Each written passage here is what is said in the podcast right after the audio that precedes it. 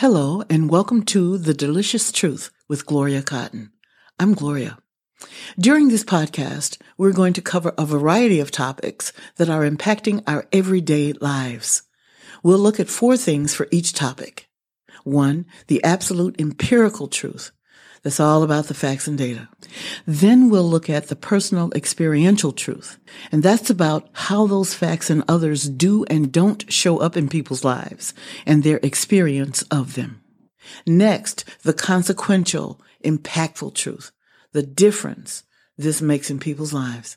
And finally, you'll hear about resources and solutions you can use to empower yourself and others.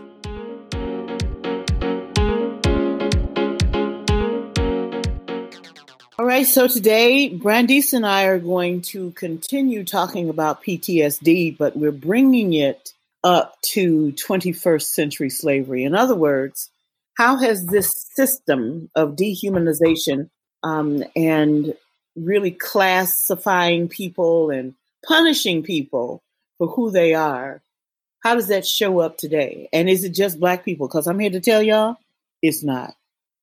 So let's start out first by just giving some of the criteria about what a slave is. And people are in slavery if what? If they are forced to work through coercion or mental or physical threat. So I want y'all to think about not only history, but right now.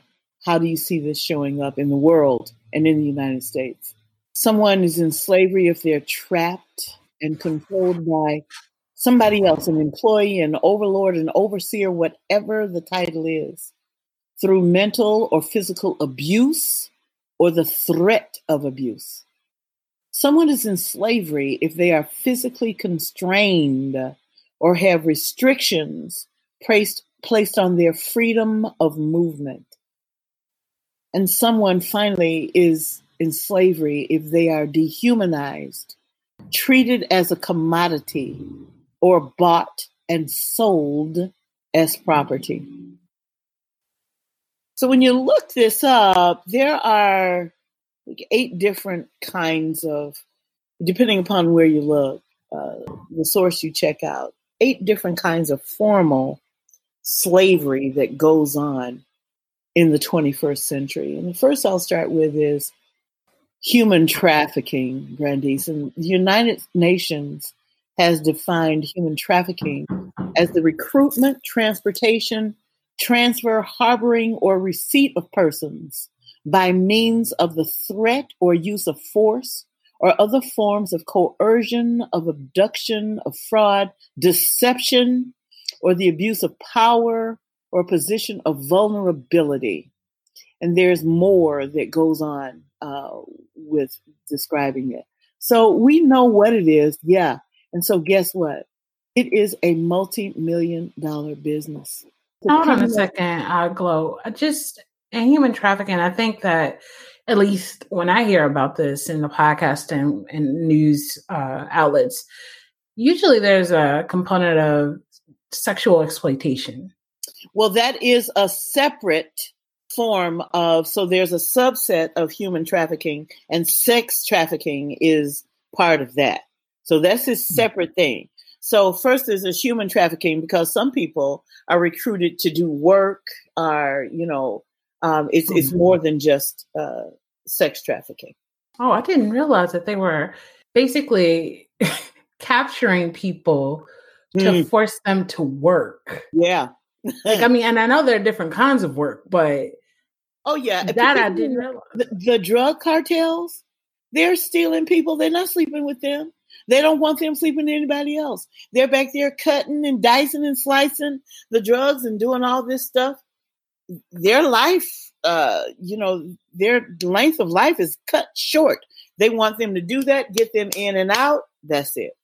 Working in diamond mines, they're not trying to sleep with these people. They want them for labor. So, as I was saying, it's a multi multi billion dollar criminal industry that denies freedom to 24.9 million people around the world. Um, now, let's get into, since you mentioned it, sex trafficking or sexual slavery uh, and forced prostitution. It's anyone selling sex who is under 18 years of age is legally a trafficked victim.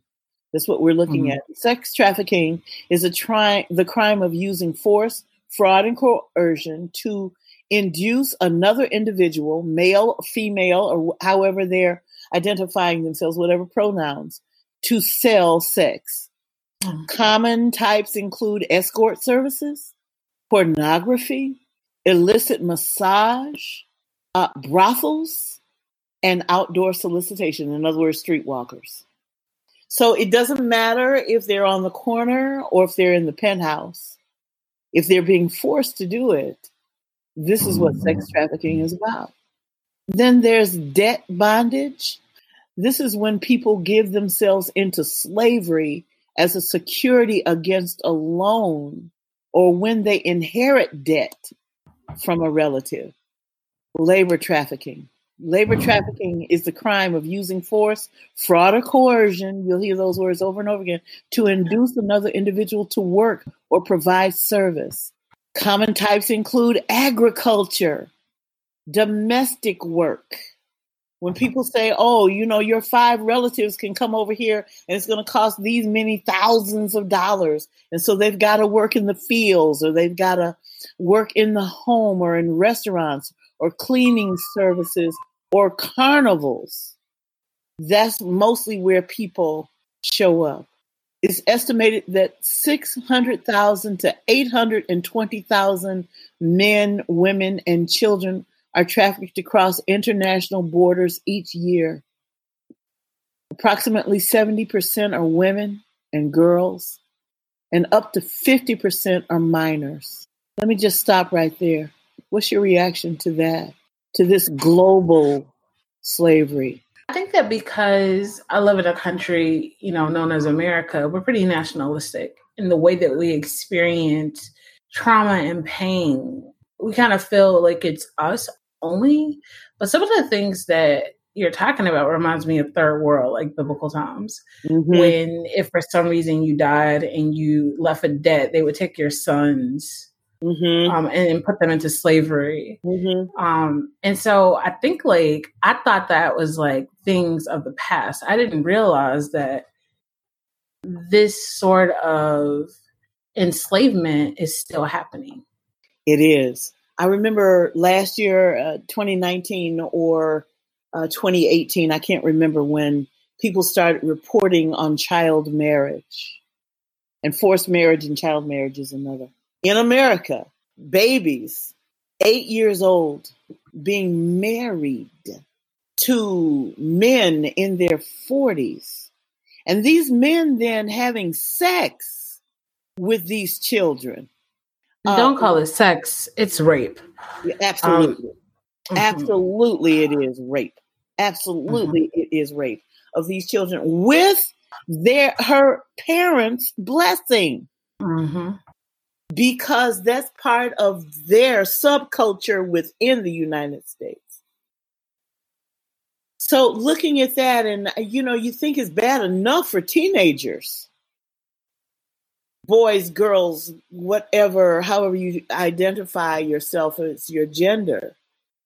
But babies, six years old and eight years old, being pimped out at parties for rich men.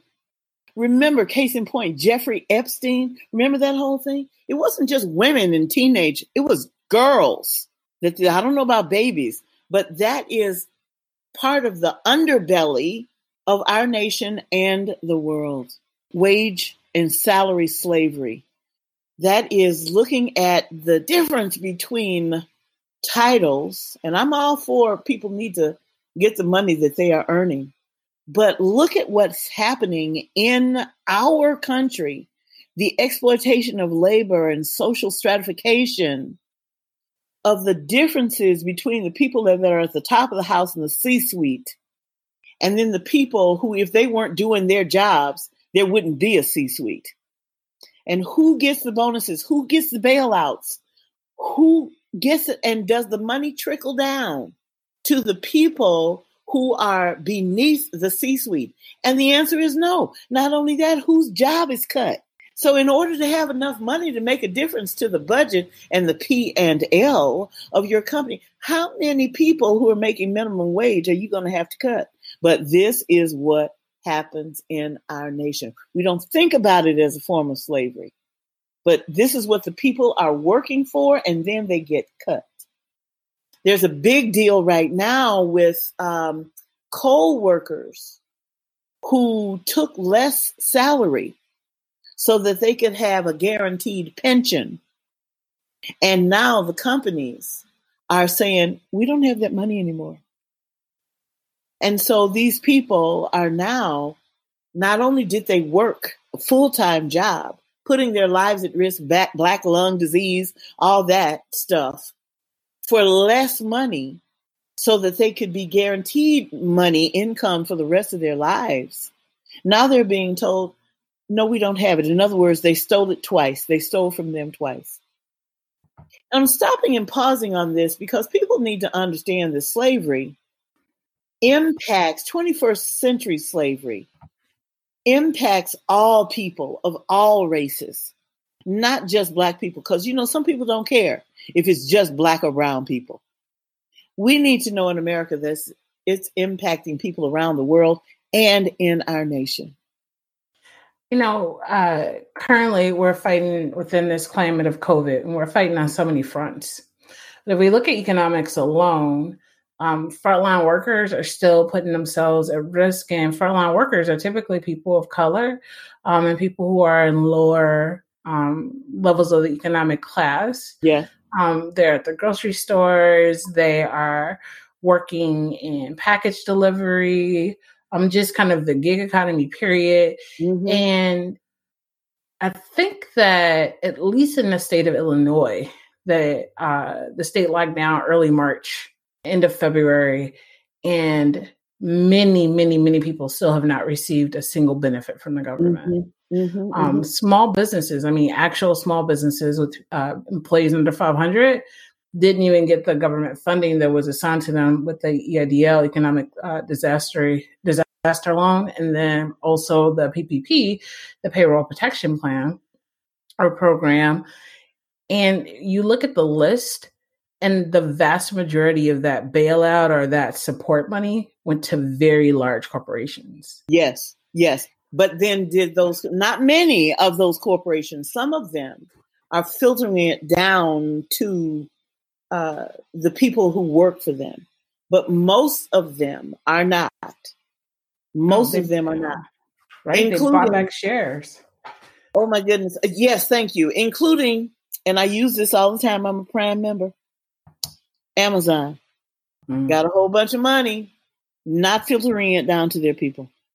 I mean, I saw a um, a report the other day that said due to COVID and people's dependency on delivery now, that Amazon is doing better than ever financially. Mm-hmm. Mm-hmm. Mm-hmm. Um, other delivery based organizations, like uh, a receipt of Grubhub was broken down from a restaurant owner, a small business, yeah. and a restaurant industry, which is already a very competitive and tough place to be as a business owner who is employing people in the local community, by the way. Yes. Grubhub was taking such a substantial percentage just from processing orders and deliveries. Mm-hmm, mm-hmm. Um, that out of uh, over a thousand dollars in revenue generated in that statement period, the restaurant owner maybe got three hundred dollars. Yes. So I read that too, but it's Grubhub, not the driver. So we need to get that clear. It the money is not going to the person who's exactly. doing labor. Right. It's going to the company. The company, Grubhub. Mm-hmm. This is the insidiousness of the system and institutionalization of slavery. The system never loses. It's the people in the system. That's how it was always set up. They insulate themselves with law and with habit and with practice. And the rest of us we can be replaced. Just like uh, during uh, legalized slavery, I'll say that. During legalized slavery, when black people were enslaved, they could do anything they wanted to do, and they made laws to say they could. And the only thing they were concerned about is when is the next crop? When is the next litter that the buck and the woman are going to produce? Let's do that. And they would sell the babies off just like people who sell puppy mills. It was people mills. It was the same thing. The last one I want to talk about is the privatization of the penal system and prison labor. That free labor thing, that's another whole multi-million, uh, excuse me, billion dollar business in the United States. The prison labor labor industry makes over a million dollars per year selling products that inmates make, while inmates are paid very little or nothing in return. We have a, a stat in California 2,500 incarcerated workers are fighting wildfires for only $1 an hour, which saves the state as much as $100 million a year. Tell me slavery isn't about economics. I think like that's that's really important, right? Like, because I've always thought, like, okay, the reason that things exist like this for me as a person of color is that they just hate me. No. Um, right. like, no. And here we go with colorism. It is a matter of I can identify people who are black. I know you belong over there in the field. Um, if you've been mixed a little bit more with the masses in the house, and you got that creamy skin or somewhere, I'm not so sure. So I treat you differently. Besides, you're closer to my tribe. You're closer to my tribe. You're you're mm-hmm. you're not really worthy of my children, my straight up children with my wife. but you're better than those darkies out in the field. And this is how you had this dog eat dog crabs in a barrel with the dark ones fighting against or resentful of the light ones and and there is no race that doesn't have disrespect for the darker ones in it. Um, and and let me say not if you're just intentionally going out getting a tan that you're paying thousands of dollars for. I'm not talking about that. I'm talking about your dna is that you are darker. Because the assumption is rightly so that you have more drops of i'm doing quote air quotes more drops of black blood in you so you're not as good as the others. Even though the truth is in economics, Lord have mercy. I, I, I say they, they don't hate us, they want to be us. They steal our the way we dress, the way we walk, the way we talk, the way we sing, the way we wear our hair. Remember Beau Bridges? Which I didn't have any problem with this. I just smiled and thought, oh my goodness, this woman is having her hair in cornrows where somebody else got fired who was black for doing that, but they say it's beautiful. They take everything from us. Little Richard was one of the first bebop people, and people stole his music and made bunches of money with it, not giving him any credit. So the way we talk, the way we walk, the way we sing, the way we act, the way we live and breathe, what is it? It is not hatred. It is not hatred. It's admiration, but it's also fear of where I am in this economic stratus. You've got to be beneath me. And that unconsciousness goes on. And it's not just people of color, it is the hierarchy and classism within the white race and culture in America that is still going on. Look at what's happening to the coal workers. Look at what look at what's happening to the farmers small farmers I'm talking about. Poor white people are treated abysmally. They are victims of this slavery. but it's not presented to them in quite the same way. They still think they're better than us. Hot mess. So, how is this showing up today? And I, I want to talk about this whole impact of what is our normal now and all of the people that are just being openly hunted down with these AK, whatever, 47s, 59s, 22s, whatever they are. These assault weapons that people said, I have to have them uh, to hunt, yeah, they were talking about hunting us. And that's exactly what they are doing now. That's exactly what they are doing. They're no longer wearing those hoods. They are emboldened because that is the temper, that is the culture that has been bred, started being bred openly with the hatred and jealousy of Barack Obama as president. That's where it started. They got more bold. They were always doing this stuff. But how dare you, as I said in the previous podcast, how dare you be educated? How dare you be capable? How dare you be proven? How dare you be accomplished? And your wife is too. They went back to the dehumanization with those pictures of him and her because it doesn't bode well. It doesn't, I can't get my mind around some nigga being as good as or better than me. And that's that's what it is. It's all about it's not even so much as how much they hate him. It's how much they feel they are losing because of him or any of us that are accomplished. Not even realizing that the people in a higher economic stratus who are white are looking at them saying the same thing. So this COVID thing, I mean, yeah, the numbers of people dying in the black and brown communities is larger proportionately than it is to white people. But white people are dying. They're not even looking at this is part of the system of slavery that protects their own. I haven't heard very many rich people dying. I haven't heard of any rich people not being able to get a test. It's only middle America, and by that I mean middle income and lower income people. And oh, by the way, the only reason they care is because it is happening to them. They wouldn't care if it was just black and brown people. So, if I understand what you're correct, what you're saying here is that no matter what form slavery presents itself in, that its real motivation is all about economics.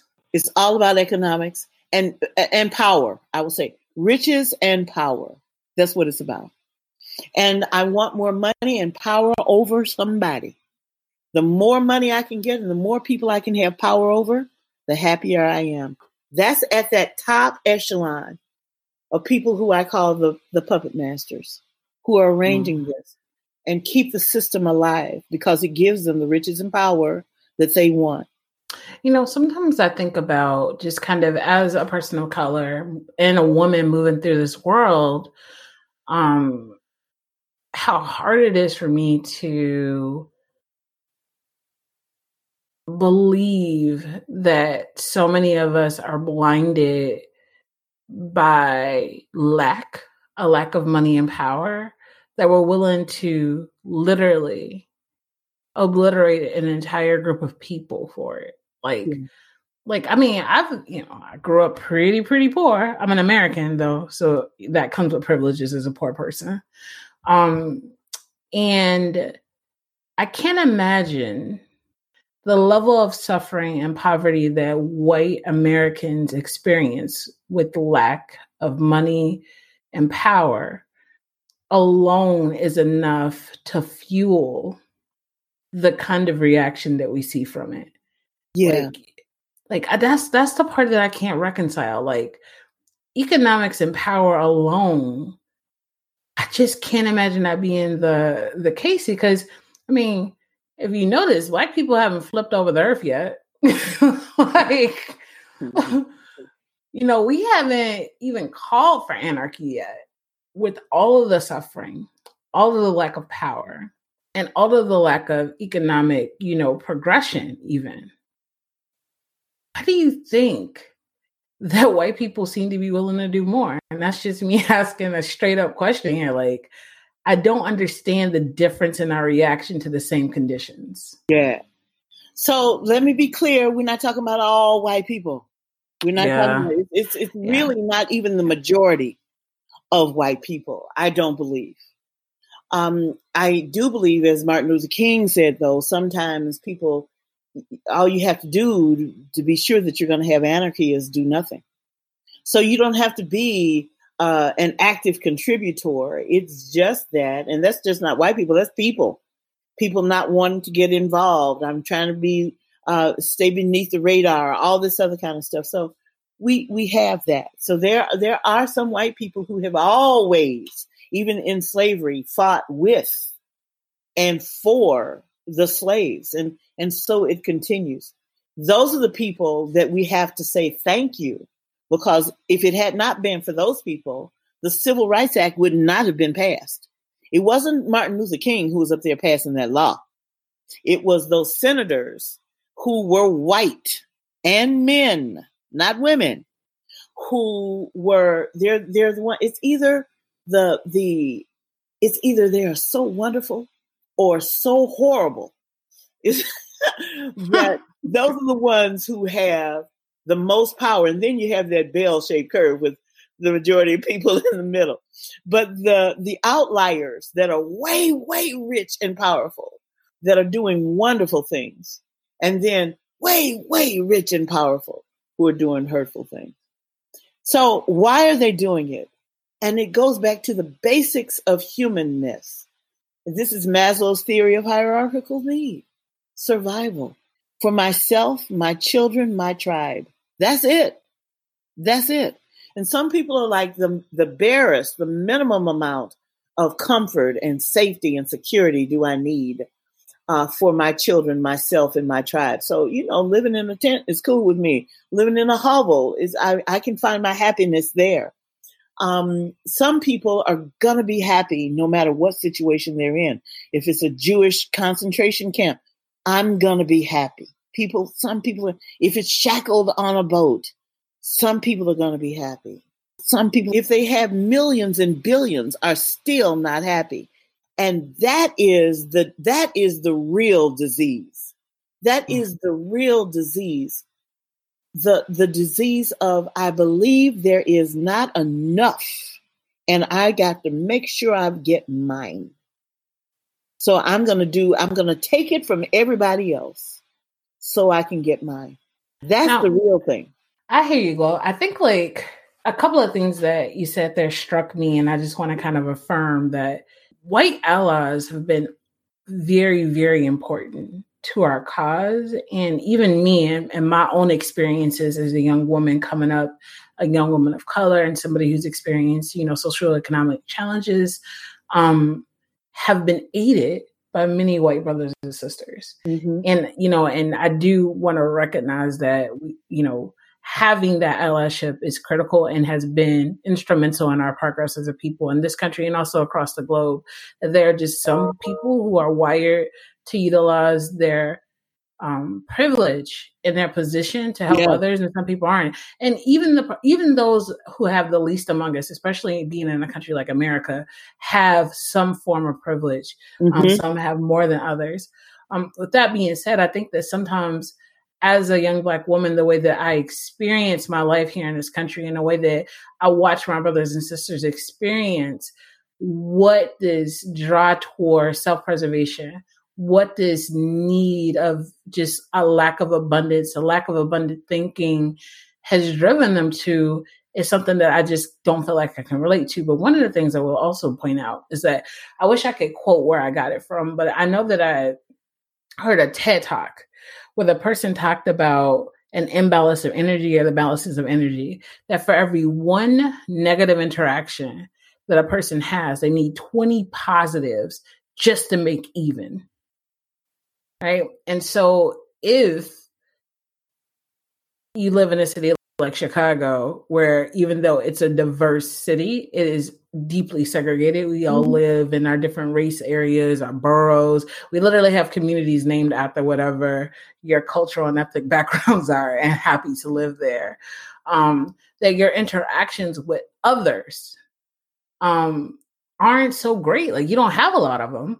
And so when you do run across an interaction, like at least for me, with people who are not people of color, and that experience is negative, I need 20 positive ones just to begin to believe that this hatred isn't the majority. Yeah.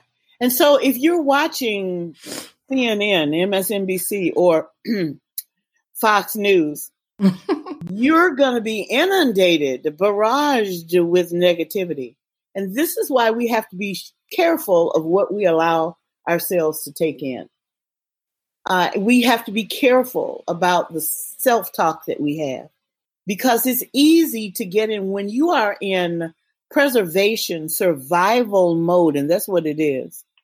When you're in survival mode, I mean, think about the things I'm thinking about mothers who have picked up cars that have been on their children, you know, a couple of tons, not even thinking about it, just doing what needed to be done.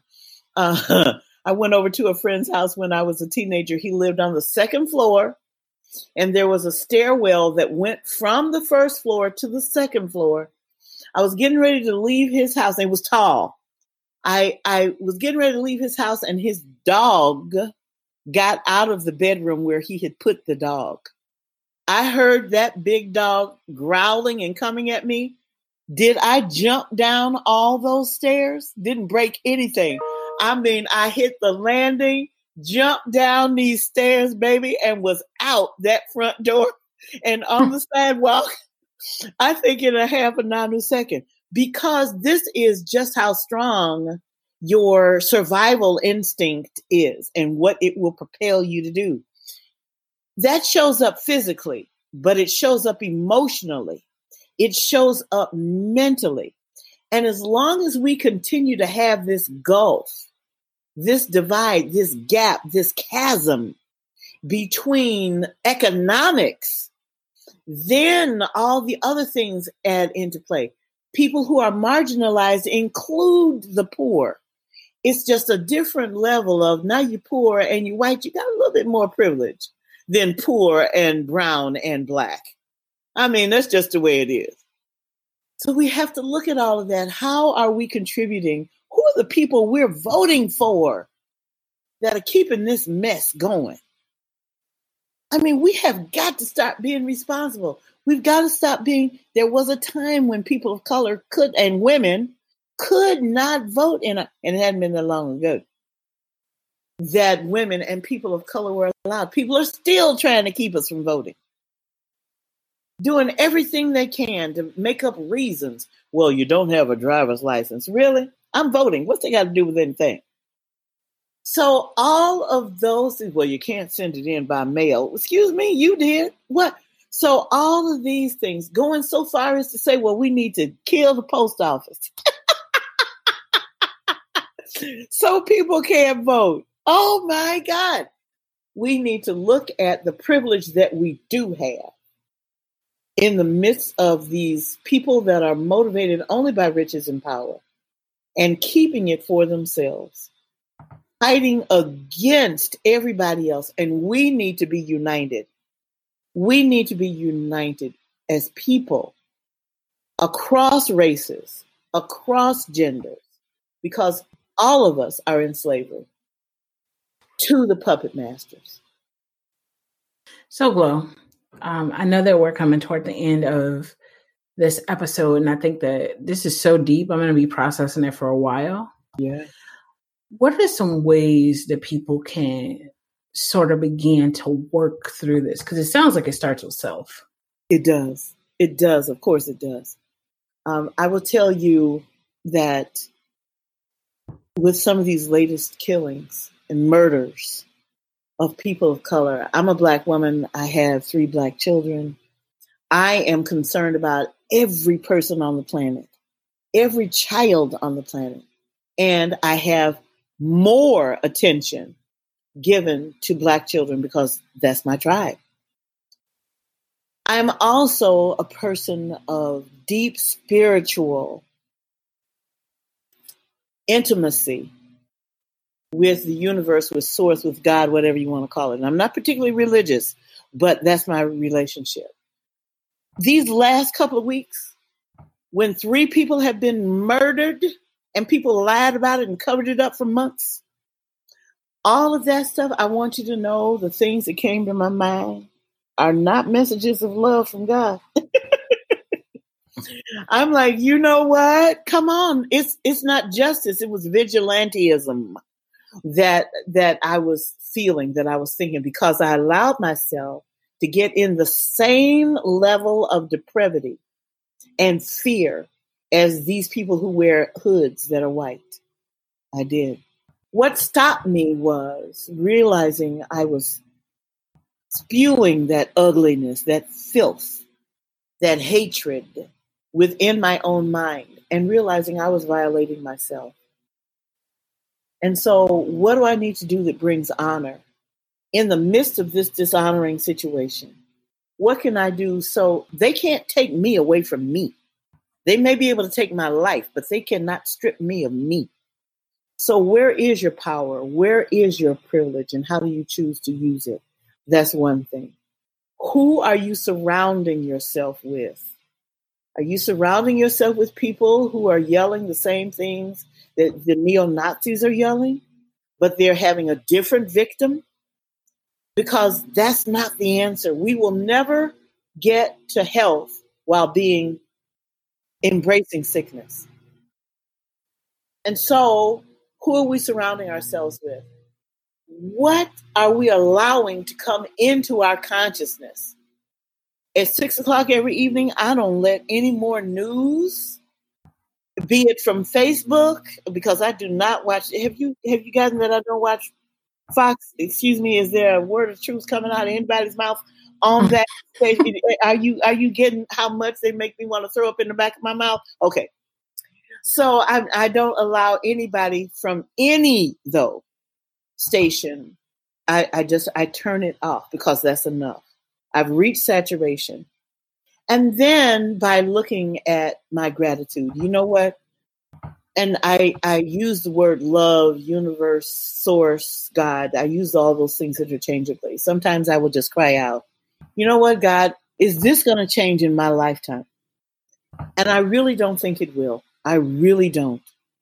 So, given that belief, what are you doing, Gloria, to make be your fear or your belief system not to manifest? What can you do if it did? What would that look like? What would people experience? How would they be interacting? And what is your opportunity with each interaction to connect with that person and show them love? That's hard. But that's what we do. And all these all these other podcasts that we have done are talking about that same thing, reinforcing it over and over and over again, even though I wasn't expecting all that. But those are the themes that have come about. You know, well, uh, in recent news, there's just been so much strife. Yeah. So many lives lost for uh, many things, and it seems to be a disparity for people of color and people Absolutely. of the class. And so I was just wondering, you know, if you would mind if we honor some people um, in recent past and what also feels like maybe yesterday. Um, and just kind of speak the names of people who've been affected specifically um, by the disparity that exists between community policing and the communities that they're supposed to serve. Yeah. And so here's what we're getting ready to do. Thank you for that wonderful lead in. I have asked our wonderful team if each of us would say the name of one person, and we, we have a list of people who have been killed, who have been murdered in the United States. And we're just going to honor them in many cultures by saying the person's name aloud. You honor that person all of these people were killed in a very a not honorable situation, disrespectful situation. So we're going to honor them by saying their names. You'll hear a cymbal, a chime, and then we'll go on to the next. Just take a moment, and if you will, asking you just to just be silent as you listen. Feel whatever it is you're feeling whatever it is you're thinking while we say the names of these 28 people. Oh, and I hope I can get through this without crying. Michael Brown Jr., Freddie Gray, Walter Scott, Eric Harris, Phillip White. Tony Robinson. James Reed. Rumain Brisbon. Tamir Rice. Tanisha Anderson. Dante Parker. Ezell Ford. John Crawford III. Eric Garner. Dontre Hamilton. Brendon Glenn. Samuel DuBose. Gregory Gunn. Akiel Denkins. Natasha McKenna. Christian Taylor. Yvette Smith. Botham Jean. Rekia Boyd. Sandra Bland. Breonna Taylor. Philando Castile. And Ahmaud Arbery. Thank you, Brandice and Chris, for joining me and honoring these people, saying their names. Thank you all for listening. It is my fervent hope and prayer that you reach within and love yourself, those people of all ages, your friends, your family, and your loved ones. Let them know that you love them, the difference they have made in your life. Because the truth is, we never know when the last goodbye is going to be the last goodbye. So say hello and love each other with everything that's in you. And that is how we heal the world, one person at a time. Thank you so much. There's a hug in your future if you want one.